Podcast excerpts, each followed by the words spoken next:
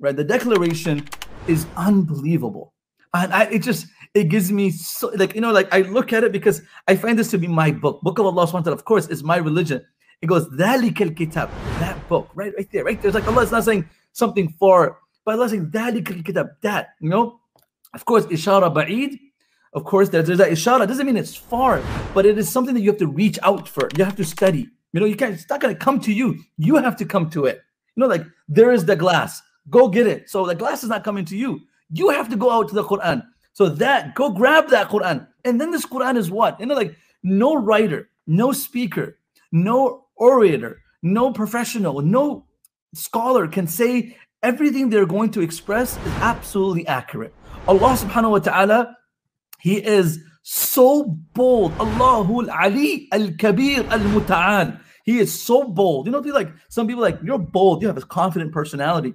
Subhanallah, Allah subhanahu wa ta'ala, who is the creator of all personalities, who's al mutakabbir, al muta'ali, is saying, Listen up, my friend, who doesn't know anything.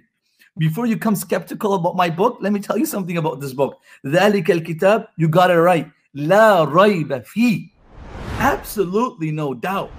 You know, shak is a lighter word. Raib is a very strong word. It removes all doubt. There is no doubt. There's no, there's no speck of doubt. You know, like sometimes there's shock that your spouse is cheating on you, or there's raib is like there's a suspicion. Maybe the kid be. No, no, no, absolutely nothing. Now, once you've understood this, then you can em- uh, embrace this book. A lot of people are very skeptical. Imagine reading the Quran and all these things the Quran is saying. Some people who are secular, modernists, or people who, who don't have of the upbringing and strong foundation, they look at this Quran from a very skeptic personality. Allah said, Dhali, what a bold, and that's my topic, brothers and sisters. I love this concept. ذَلِكَ الْكِتَابِ لَا رَيْبَ فِيهِ Allah subhanahu wa ta'ala speaks about the believers. Allah speaks about the hypocrites. Allah speaks about the mushrikeen, the pagans, the hypocrites, and the pagans. So Allah speaks in the first two pages about all the three facets of society the believing men and women, the hip, hypocrites who are even more dangerous. Then Allah subhanahu wa ta'ala speaks about those أولئك الذين اشتروا الضلالة بالهدى فما ربحت تجارتهم وما كانوا مهتدين.